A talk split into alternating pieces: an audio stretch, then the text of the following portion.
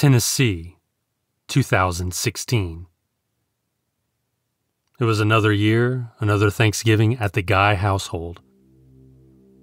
28 year old Joel Jr. was home from college, sharing the meal with his parents and sisters. After stuffing themselves with turkey and all the trimmings, the sisters went home, leaving the undergrad with his parents. The following Monday, Mrs. Guy didn't show up for work. A police detective performed a check of the house. There he found the boiling head of the woman on the stove. Blood was smeared on the walls and floors. Body parts were stuffed into plastic containers, which were scattered throughout the home. Sometime over the Thanksgiving weekend, Joel Jr. allegedly stabbed and disemboweled his parents. He tried to dispose of their bodies in bleach, hydrogen peroxide, and other household chemicals. Authorities believe the murders were over money. According to family members, Joel Jr.'s parents were going to scale back the financial support for their son's education. California, 2008. Recently divorced, Bruce Pardo showed up at his in law's house on Christmas Eve 2008. He was dressed in a Santa Claus suit and carried a large wrapped package. Pardo was not there to party with the house full of revelers. His eight year old niece greeted him at the door. Pardo pulled out two handguns and shot the girl in the face. From there, Pardo executed everyone he came across, including his ex wife and in laws. Nine dead in total. Once finished, he unwrapped his present, a homemade flamethrower which he used to torch the house. There were survivors, some of whom jumped out of the second floor window, but the trauma would last a lifetime. Pardo was found dead the next day of a self inflicted gunshot wound. Missouri, 1989. Dan Short was the president of his town's bank. On a cold October morning, his body was found taped to a chair in Grand Lake, several miles from the bank. It was believed he was unconscious but alive at the time he was thrown into the river.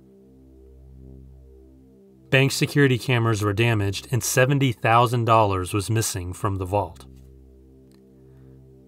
Authorities believed Short's killers abducted him from his home in the middle of the night and took him to the bank. There, they forced him to give them the money.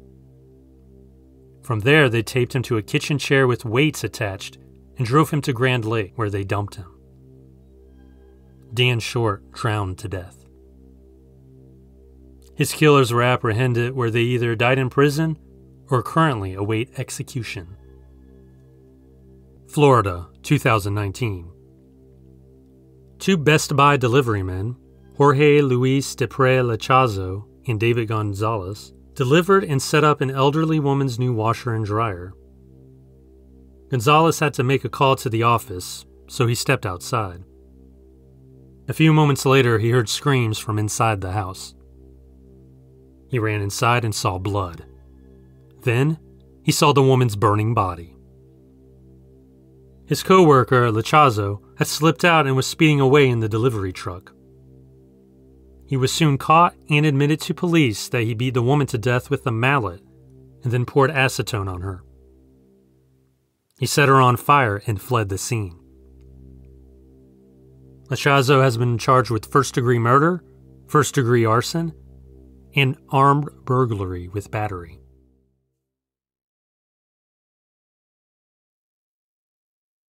Oregon, 1983.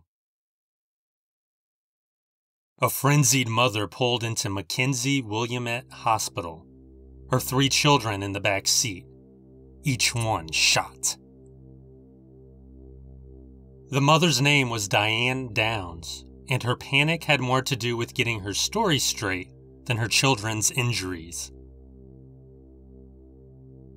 Down claimed her and her children were driving down a rural road when a strange man attempted to carjack her. The man shot her in the arm and fired into the back seat where the children sat. Investigators were suspicious of Downs' calm demeanor as she recited her story. One of her children was already dead, and the other two suffered grievous wounds. There was also the matter of one of the first things Downs did after arriving at the hospital. She phoned a man whom she'd been cheating on her husband with. While their conversation remains a mystery, what was apparent was that witnesses saw her drive quite slow after the incident, as opposed to the high speeds she claimed to drive to get her kids medical help. Downs was later convicted on one count of murder and two counts of attempted murder and criminal assault after one of her surviving children testified against her. Diane Downs was sentenced to life in prison plus 50 years. Her motive? prosecutors believed Downs' lover didn't want children. Downs thought if they were out of the way, then the affair would continue. France, 1933. Christine and Leah Papin were two sisters who worked as live in maids for a variety of families. In 1926, they found work for the Lancelin family. Rene Lancelin was a retired solicitor who shared the house with his wife, Leonie, and their young daughter, Genevieve. Years into their working arrangement, Leonie developed severe depression and took to abusing the Papin sisters. One incident saw the woman bashing the girls' heads into a wall. On February 2, 1933, Rene was supposed to meet his wife and daughter for dinner when they hadn't arrived, he went home in search of them. He found the home dark. Thinking they were on their way and he had just missed them, he proceeded to the party. The Lancelin women never showed up. With his son in law and a policeman in tow, Rene returned home. The place was still dark. Except for a light in the Papin sisters' room.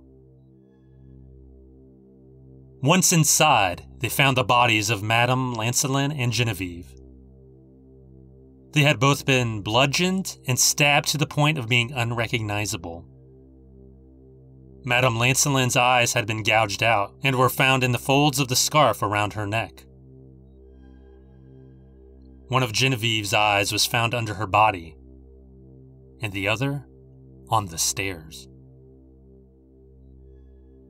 Inside the Papin sisters' room were the young women, naked in bed together. A bloody hammer with hair still stuck to it was on a nearby chair. The sisters immediately confessed to the killing. Leonie and her daughter had been out shopping that day. When they returned home, no lights were on in the house. The Papins explained that the power outage had been caused by Christine plugging in a faulty iron. Leonie became angry and attacked the sisters. Christine lunged at Genevieve and gouged her eyes out. Leah joined in the struggle and attacked Leonie, gouging her eyes out as ordered by Christine. Christine ran downstairs to the kitchen, where she retrieved a knife and a hammer.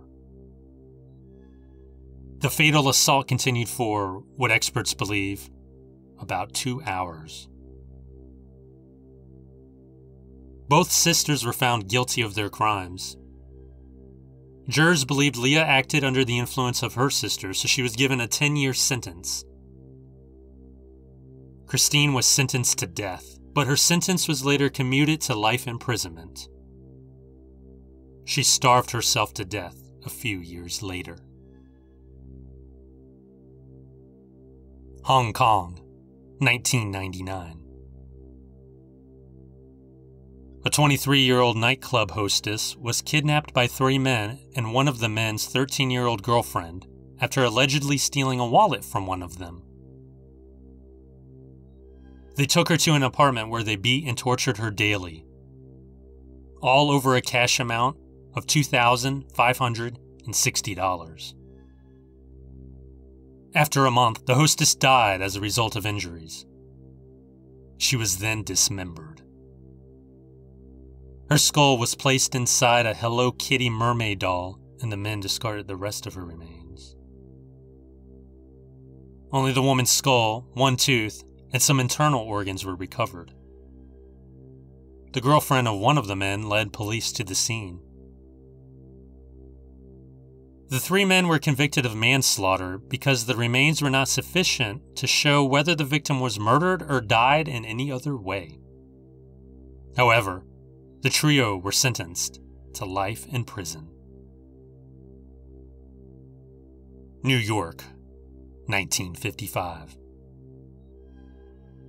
William Woodward Jr. was the heir to the Hanover National Bank fortune, among other legacies. His wife Anne was a former actress and dancer. Their marriage was turbulent from the start, but they maintained enough peace to parent two sons, Jimmy and Woody. After attending a dinner party, William and Anne returned to their home, going to their separate bedrooms with loaded shotguns nearby. Apparently, there were reports of a prowler terrorizing the neighborhood the dead of night. Anne heard a noise on the roof. She went into the hall with her shotgun. She saw a figure in the shadows. She blasted the stranger with her shotgun. The man was no stranger. Upon their arrival, police found Anne cradling her husband's dead body. Police arrested Paul Wirths soon after.